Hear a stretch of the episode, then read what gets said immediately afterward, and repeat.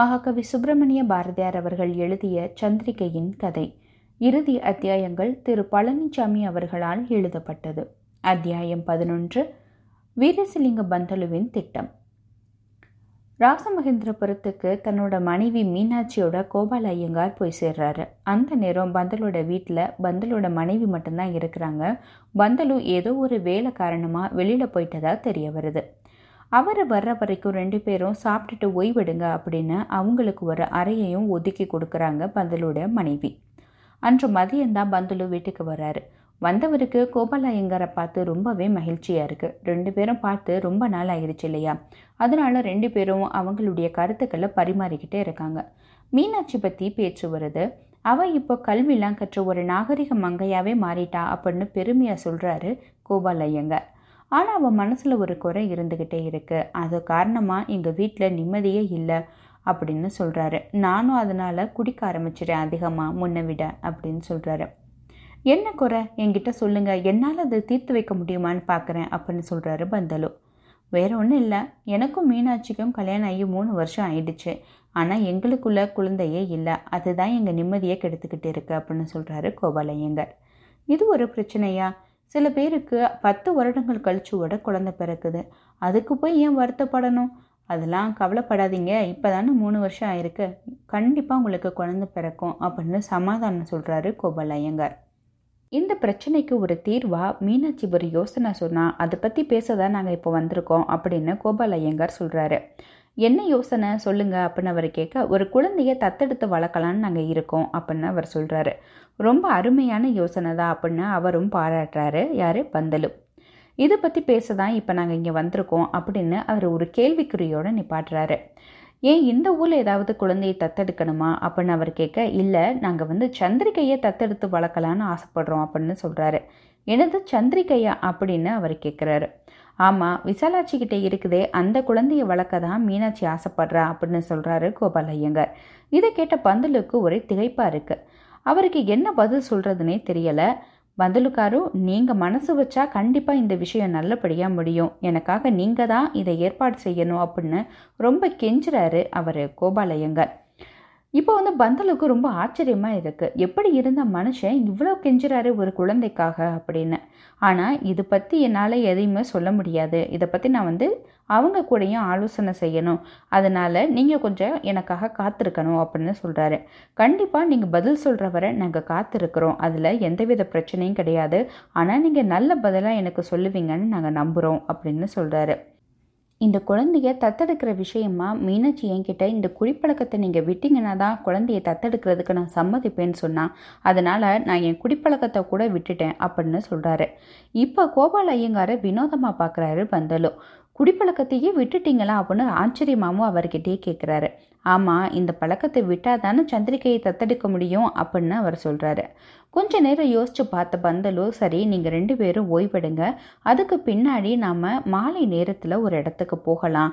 அது வரைக்கும் நீங்கள் அமைதியாக இருங்க. எனக்கு கொஞ்சம் வேலை இருக்குது அதை நான் முடிச்சுட்டு வந்துடுறேன் அப்படின்னு சொல்லிட்டு வெளில போகிறாரு கோபால் ஐயங்காருக்கு குழப்பமாக இருக்குது யாரை பார்க்க போகலான்னு இவர் சொல்கிறாரு வேறு எந்த குழந்தையாவது காமிச்சு இதை தத்தெடுத்துக்கோங்க அப்படின்னு சொல்ல போகிறாரா நாம் சந்திரிகையை தத்தெடுக்கிறதுக்கு தானே விரும்புகிறோம் வேறு குழந்தைனா மீனாட்சி இதை எப்படி ஒத்துக்குவா அப்படின்னு அவருக்குள்ளேயே பல விஷயங்களை யோசிச்சுக்கிட்டே இருக்காரு. மதியம் ஆனதும் மதிய சாப்பாடையும் முடிச்சுக்கிட்டு கொஞ்ச நேரம் படுக்கிறதுக்காக அவங்களுக்கு ஒதுக்கப்பட்ட அந்த அறைக்கு வராங்க. அவருக்கு தூக்கமே வரல. பந்துல சொன்ன விஷயம் பற்றி அவருக்கு குழப்பமாகவே இருந்துச்சு. மீனாட்சி கிட்ட இதை சொல்லலாமா? அவள் பந்தலோட மனைவியோட ஏதோ வேலை பார்த்துக்கிட்டு இருக்காளே. இப்போ கூப்பிட முடியாது. சரி அவள் வரட்டும் அப்படின்னு இப்போ மீனாட்சிக்காக அவர் காத்துக்கிட்டு இருக்காரு. கொஞ்ச நேரம் கழிச்சு மீனாட்சி அறைக்குள்ள வரா வந்து கோபால ஐயங்காருடைய காலுக்கு பக்கத்தில் உட்காந்துருக்கா அவ வந்து அரவம் கேட்டு எழுந்து உட்கார்றாரு கோபால ஐயங்கார். ஏன் மீனாட்சி ஏன் இங்கே வந்து உட்காந்துருக்க கொஞ்ச நேரம் படுத்து ஓய்வெடுக்க வேண்டியதானே? அப்படின்னு கேட்குறாரு அவர். அதுக்கு மீனாட்சி சொல்கிறா இல்லை நீங்கள் எழுந்துட்டீங்கன்னா உங்களுக்கு காப்பி கொண்டு வந்து கொடுக்கலாமே அப்படின்னு தான் நான் காத்துக்கிட்டு இருக்கேன். நீங்கள் இருங்க நான் போய் காப்பி எடுத்துகிட்டு வந்துடுறேன்னு அவருடைய பதிலுக்கு காத்திருக்காமலேயே அவள் போயிடுறா. திரும்ப வரும்பொழுது காப்பியோட வர்றா அதை வாங்கி வச்சுட்டு கோபால ஐயங்கார் அவரை கூப்பிட்டு அவளோட பக்கத்தில் உட்கார வைக்கிறாரு. உட்கார வச்சுட்டு வந்தலும் அவர்கிட்ட சொன்ன எல்லா விஷயத்தையும் இவர்கிட்ட இவகிட்ட சொல்லிக்கிட்டு இருக்காரு. சொல்லிட்டு எனக்கு என்னமோ அவர் வேறு குழந்தைய நம்ம தத்தெடுக்கிறதுக்கு ஏற்பாடு செஞ்சிருவாரோன்னு தோணுது அப்படின்னு சொல்கிறாரு கொஞ்ச நேரம் அங்கே யாருமே பேசலை ஒரே அமைதி நிலவிக்கிட்டே இருக்குது. கொஞ்ச நேரம் கழிச்சு விசாலாட்சியை அந்த அமைதியை கலைக்கிறான் அவள் பந்தலோ பார்த்து சொல்கிறா ஐயா இந்த ஏற்பாட்டுக்கு நான் ஒருபோதும் சம்மதிக்க மாட்டேன். இதை நீங்கள் தான் அவங்க கிட்ட எடுத்து சொல்லணும் அப்படின்னு சொல்கிறான் பந்தலு இப்போ ரொம்ப ஜாக்கிரதையாகவே பேச ஆரம்பிக்கிறாரு. அவர் விசாலாட்சி பார்த்து சொல்கிறாரு எனக்கு தெரியுமா நீ இந்த விஷயத்துக்கு சம்மதிக்க மாட்ட அப்படின்னு எனக்கு நல்லாவே தெரியும். அதனால தான் நான் கோபால் ஐயங்கார்கிட்டையும் மீனாட்சி கிட்டையும் எந்த விதமான உறுதிமொழியும் கொடுக்காம உன் வாயால் இருந்தே அவங்க உன்னுடைய எண்ணத்தை தெரிஞ்சுக்கட்டும் அப்படின்னு அவங்க ரெண்டு பேரும் இங்கே அழைச்சிட்டு வந்திருக்கேன் அப்படின்னு சொல்கிறாரு இதை கேட்ட மீனாட்சிக்கு ரொம்ப ஏமாற்றமாக இருக்கு. அவளுடைய ஆசை கனவு எல்லாம் நொறுங்கி போனது போல இருக்கு. பரிதாபமாக அவளுடைய கணவனான அந்த கோபால் ஐயங்காரை பார்க்குறா சரி நாம கிளம்பலாமா? அப்படின்னு சொல்லி பந்தலு மற்றவர்களை பார்க்க அவர்களும் கிளம்புறதுக்கு தயாராகிறாங்க. சந்திரிகை தாத்தா போய் வரட்டுமா? அப்படின்னு அவர்கிட்ட கொஞ்சிறாரு. சரி தாத்தா என்றபடி அவருடைய பக்கத்தில் வந்து நிற்கிறார் சந்திரிகை. பந்தலூர் சந்திரிகையை பார்த்து என்ன படிக்கிற? அப்படின்னு தெலுங்குல கேட்பாரு அப்புறம் அவரே நான் மாற்றி தெலுங்குல கேட்டுட்டேன். இப்போ நான் தமிழ்லேயே கேட்குறேன் நீ என்ன படிக்கிற? அப்படின்னு கேட்பாரு அதுக்கு சந்திரிகை சொல்வா எனக்கு தெலுங்கு நல்லாவே தெரியும் பேசவும் பிடிக்கும். அதனால் நீங்கள் தெலுங்குலையே சொல்லுங்க கேளுங்க அப்படின்னு சொல்லுவாள் அதை கேட்டு அவர் ரொம்ப சந்தோஷம் அடைஞ்சு அவங்க ரெண்டு பேரும் கொஞ்சம் வந்து தெலுங்குலேயே பேசிப்பாங்க. அங்கே இருக்கிற எல்லோருக்குமே தெலுங்கு தெரியும். ஆனால் நம்ம மீனாட்சிக்கு வந்து தெரியாது. அதனால் அவளுக்கு சுத்தமாக புரியலை. பந்தலுக்கிட்ட அவங்க ரெண்டு பேரும் என்ன பேசிக்கிட்டாங்க அப்படின்னு மீனாட்சி கேட்குறா இப்போ பந்தலு சொல்கிறாரு குழந்தை சொல்கிறா சென்னையில் அவள் வந்து படிக்கிறது சரோஜினி நாயுடு அவர்கள் படித்த பள்ளியில் தான் படிக்கிறாளாம். அதனால் அவங்கள போலவே மெட்ரிக் தேர்வில் முதல் ஆளாக தேர்ச்சி பெற்று பிறகு கேம்பிரிட்ஜ் பல்கலைக்கழகத்தில் சட்டம் படித்து வக்கீலாகணுமா? அதுதான் அவன் ஆசையா அப்படி சொல்கிறா அப்படின்னு பந்தலு சொல்கிறாரு இந்த சின்ன குழந்தைக்கு இவ்வளோ பெரிய லட்சியமா? அப்படின்னு இங்கே இருக்கிறவங்க எல்லாருமே அவளை நினச்சி ரொம்ப பெருமையாக நினச்சிக்கிட்டு இருக்காங்க. ஆனால் அது சென்னையில் இருந்தால படிக்க முடியும். ராசமகேந்திரபுரத்தில் இருந்தால் எப்படி படிக்க முடியும் அப்படின்னு கேட்குறாங்க இதை கேட்ட விசாலாட்சி திருக்கிட்டு போய் மீனாட்சியை பார்க்குறான். அப்புறம் அவளே சொல்கிறான் அவள் ஏதோ சின்ன குழந்தை தெரியாதனமாக விளையாட்டுத்தனமாக பேசிக்கிட்டு இருக்கா? நீங்கள் அதை பெருசாக எடுத்துக்காதீங்க அப்படின்னு. இல்லை நான் விளையாட்டுக்கு சொல்லலை. நான் உண்மையிலே தான் சொல்கிறேன் நான் சட்டம் தான் படிப்பேன் அப்படின்னு சந்திரிகையும் தீர்மானமாக சொல்கிறான் இதை கேட்டு எல்லோருமே யோசனையில் ஆழ்ந்துடுறாங்க. நீ சட்டம் தான் படிக்கணும்னு எப்படி முடிவெடுத்த? அப்படின்னு பந்தலு கேட்குறாரு அதற்கு சந்திரிகை சொன்ன பதில் தான் எல்லோரையும் ஆச்சரியத்தில் ஆழ்த்தியது. அந்த பதில் நான் இங்கே வர்றதுக்கு ஒரு மாதத்துக்கு முன்னால் நான் சென்னையில் முத்தமாத்த வீட்டில் இருந்தேன் இல்லையா? அங்கே சோமநாத ஐயர் கேஸ் விஷயமாக உரையாடுறத நான் கோர்ட்டுக்கு போய் கேட்டிருக்கேன். அவர்கிட்ட வக்கீல் தொழிலை பற்றி பற்றி கேட்டேன். அவரும் வக்கீல் தொழிலுடைய மேன்மை பற்றியும் காந்திஜி நேருஜி ராஜாஜி முதலிய பல தலைவர்கள் சட்டம் படித்தவங்க தான் அப்படின்னு சொன்னார். சுதந்திர போராட்டத்தில் சிறைக்கு செல்பவர்களுக்கு வாதாடுறதுக்காக இங்கே நிறைய வக்கீல்கள் தேவைப்படுறதாகவும் ஒரு வகையில் நாம் அது நாட்டுக்கு செய்கிற சேவை அப்படின்னு அவர் சொன்னதாகவும் அவர் சொல்கிறா அது மூலமாக தான் என் மனசில் அது சட்டம் படிக்கணும் அப்படின்னு ஆழமாக பதிஞ்சிச்சு அப்படின்னு அவள் சொல்கிறா சந்திரிகை ஒரு சின்ன குழந்தை தான் இருந்தாலும் அவளோட உறுதியும் குறிக்கோளும் நாட்டு பற்றும் அங்கே இருந்த எல்லாரையுமே ஆச்சரியத்தில் ஆழ்த்திருச்சு. இப்போ வேலை முடிஞ்சு விஸ்வநாத சர்மாவும் வீட்டுக்குள்ளே வராரு. வீட்டில் எல்லோரையும் பார்த்து அவருக்கு ரொம்ப சந்தோஷமாக இருக்குது எல்லோரையும் நல்லா விசாரிச்சுட்டு பிறகு இங்கே ஏதோ விவாதம் நடக்குதே அது என்ன அப்படின்னு விசாரிக்கிறாரு. நான் என்ன படிக்க விரும்புகிறேன் அப்படின்னு தாத்தா கேட்டார்.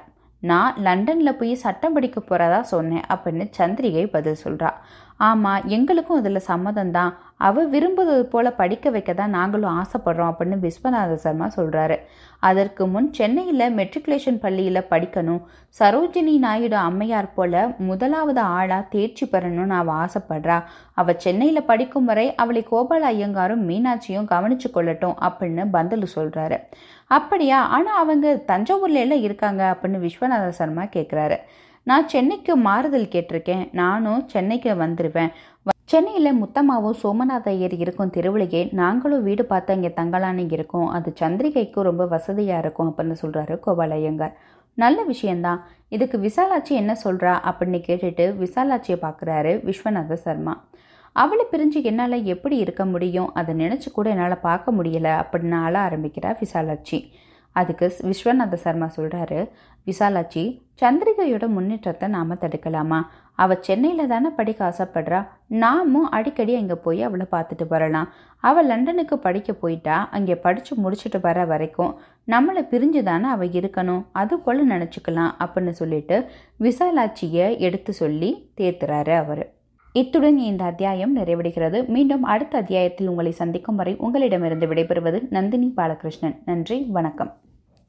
அதுக்கு மீனாட்சி சொல்கிறா நம்ம வேறு குழந்தை நம்மளுக்கு வேணாமே நம்ம சந்திரிக்கையை தானே எடுத்து வளர்க்கணும்னு ஆசைப்பட்றோம். வேறு குழந்தைய என்னால் நினச்சி கூட பார்க்க முடியாதே அப்படின்னு சொல்கிறா மீனாட்சி. எனக்கும் அப்படி தான் தோணுது. ஆனால் சாயந்தரம் போய் பார்ப்போம் அவர் எங்கே தான் கூட்டிகிட்டு போகிறாருன்னு அப்படின்னு சொல்லிட்டு ரெண்டு பேரும் உடையெல்லாம் மாற்றிட்டு உட்காந்துருக்காங்க தயாராக இருக்காங்க. மாலையில் பந்தில் சொன்னது போல் வந்து மீனாட்சியையும் கோபால் ஐயங்காரையும் கூட்டிக்கிட்டு போகிறாரு ஒரு அரை மணி நேரம் கழித்து கோதாவரி நதிக்கு பக்கத்துக்குல பக்கத்தில் இருக்கிற ஒரு சாலையை ஒட்டி வடக்கு நோக்கி அவங்க பயணம் செய்கிறாங்க வெளியில் பார்த்தா கண்ணு கெட்டிய தூரம் வர கோதாவரி நரியோட தண்ணி தான் பாஞ்சுக்கிட்டு இருக்கு. கரையோரத்தில் பச்சை பசேல்னு புல்வெளிகளும் செடி கொடிகளும் படர்ந்து வளர்ந்துட்டு இருக்கு.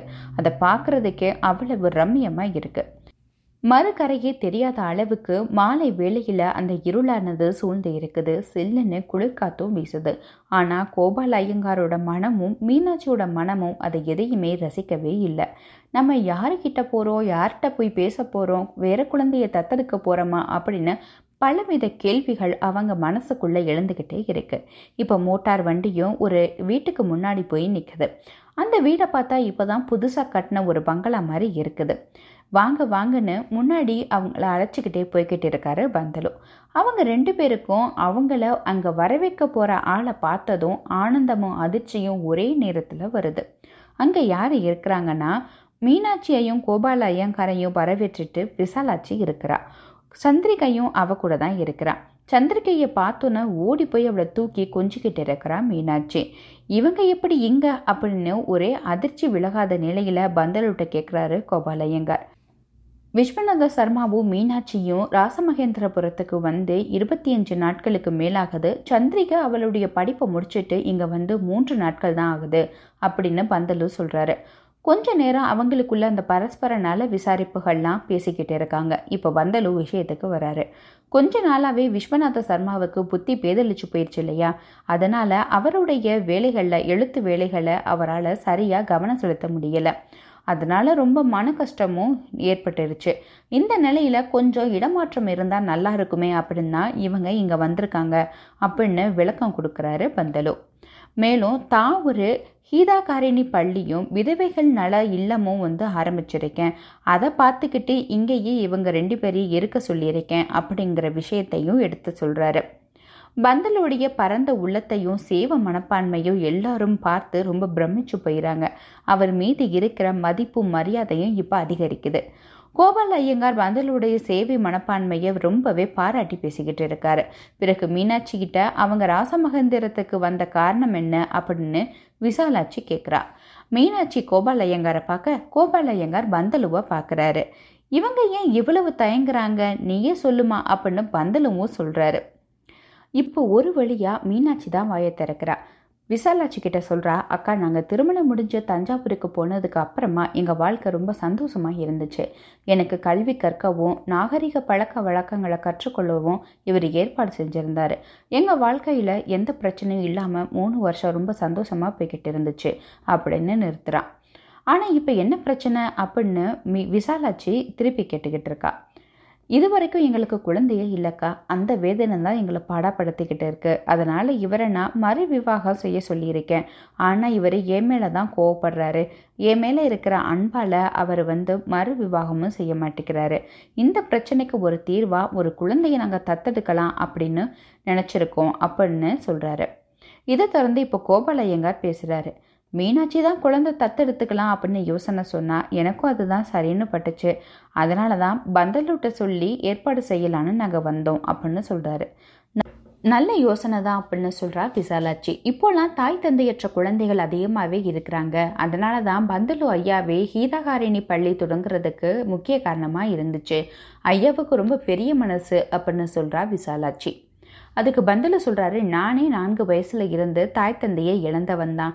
பிறகு என்னுடைய சித்தப்பா தான் என்னைய வளர்த்தாரு. அதனால தான் இந்த மாதிரியான குழந்தைகளுடைய மனநிலையை என்னால் புரிஞ்சுக்க முடியுது அப்படின்னு சொல்கிறாரு இப்போ மீனாட்சி சொல்கிறா அக்கா நீங்கள் தான் மனசு வைக்கணும். உங்களை நம்பி தான் நாங்கள் வந்திருக்கோம் அப்படின்னு கோபாலயங்காரை பார்த்துக்கிட்டு சொல்லிக்கிட்டு இருக்கா. நானா நான் என்ன செய்யணும்? பந்தலு ஐயா சரின்னு சொன்னால் எல்லாமே சரிதான் அப்படின்னு விசாலாட்சி பந்தலுவை பார்த்துக்கிட்டே சொல்ல சந்திரிகையை எங்கள் மகளாக வளர்க்க தான் நாங்கள் ஆசைப்படுறோம். அவள் தான் எங்கள் வாழ்க்கையில் சந்தோஷத்தை கொடுக்க முடியும் அப்படின்னு சொல்கிறாரு கோபாலையங்கர் சந்திரிகையா அப்படின்னு திடுக்கிட்டு எழுந்திருக்கிறா விசாலாட்சி. கோபால ஐயரையும் ஐயரையும் பந்தலுபையும் மாறி மாறி பார்த்துக்கிட்டு இருக்கா. இது எப்படி முடியும்? சந்திரிகை இல்லாமல் எப்படி என்னால் வாழ முடியும்? அவள் என்னுடைய செல்ல குழந்தையாயிருச்சே இது நடக்கிறதுக்கு நான் சம்மதிக்க மாட்டேன் அப்படின்னு சொல்கிறான்